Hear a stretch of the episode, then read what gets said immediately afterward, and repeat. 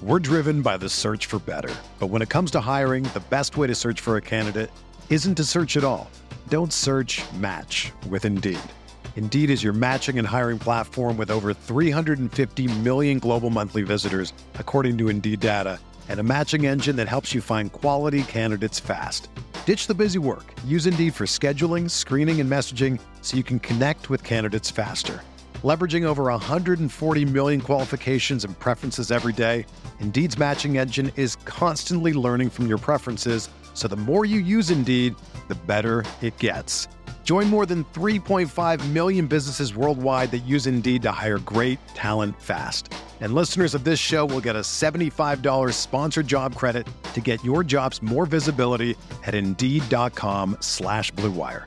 Just go to Indeed.com/Blue Wire right now and support our show by saying that you heard about Indeed on this podcast. That's Indeed.com/Blue Wire.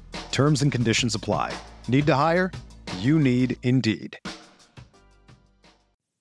Okay, it's time to commit. 2024 is the year for prioritizing yourself. Begin your new smile journey with Byte, and you could start seeing results in just 2 to 3 weeks. Just order your at-home impression kit today for only $14.95 at Byte.com. Byte clear liners are doctor-directed and delivered to your door.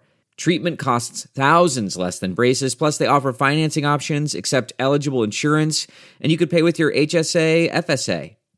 Get 80% off your impression kit when you use code WONDERY at Byte.com. That's Byte.com. Start your confidence journey today with Byte.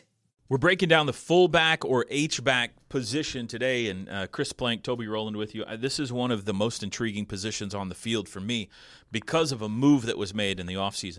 First off, this position has been an amazingly important position for Oklahoma in the Bob Stoops / Lincoln Riley era. Oh, absolutely. You think about just at the very least the last 5 years, Trey Miller. Who could forget Trey Miller jumping over guys at Texas? Yeah. Dimitri Flowers running away from everybody at Ohio State. Carson Meyer was pretty good last year. Carson Meyer making catches down the sideline. I mean, he was. We were all worried this time a year ago because, is Carson Meyer really a guy capable of catching the football? Remember that? He turned out to be really, really good. Now, they made a move. Jeremiah Hall played some last year, especially in the second half of the year when we saw a lot of jumbo sets, a lot of double tight end with the H-backs. They would line Carson Meyer and Jeremiah Hall both up at one end of the line and run Trey Sermon behind them, and God bless whoever tries to tackle that, right? Right. So Jeremiah Hall saw some playing time.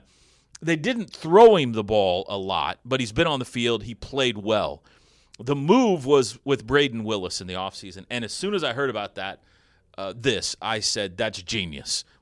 Because Braden Willis was a tight end, inside receiver. He's 6'3", 235, and he's got obviously good hands, and he's a big body. I mean, he's perfect for the H-back position. So I think those are the two guys going into the year, Jeremiah Hall and Braden Willis, who are going to see the majority of the playing time. And I don't think it's an either-or situation. I think probably with the success that they had with two H-backs or two tight ends on the field a year ago, you'll see both these guys play a lot. Yeah, and I didn't realize it until I went back and was watching some of the games and looking at the stats. I didn't realize how much Jeremiah Hall was involved last year down the stretch.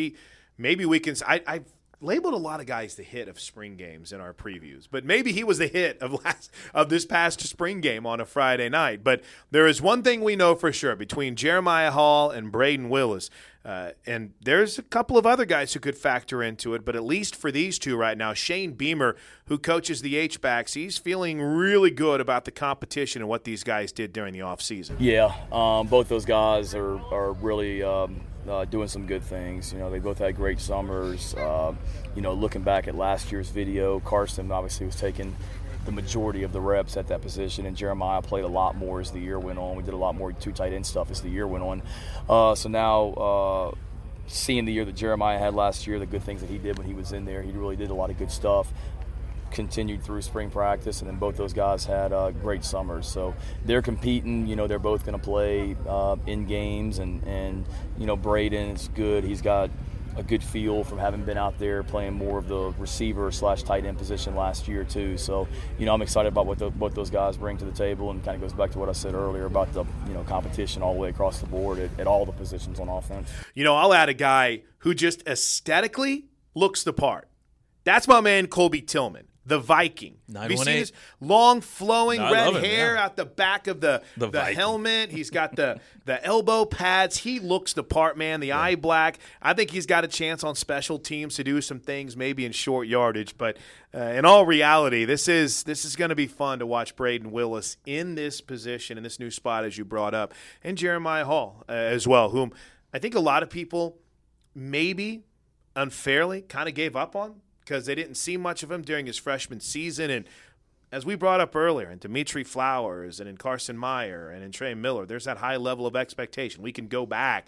We can talk Seth Luttrell. We can talk J.D. Runnels if we want. But I think a lot of people kind of gave up on him too soon. He's an impressive young man, and I think he's going to make a big impact this year. H-Back is a quarterback's best friend in this offense.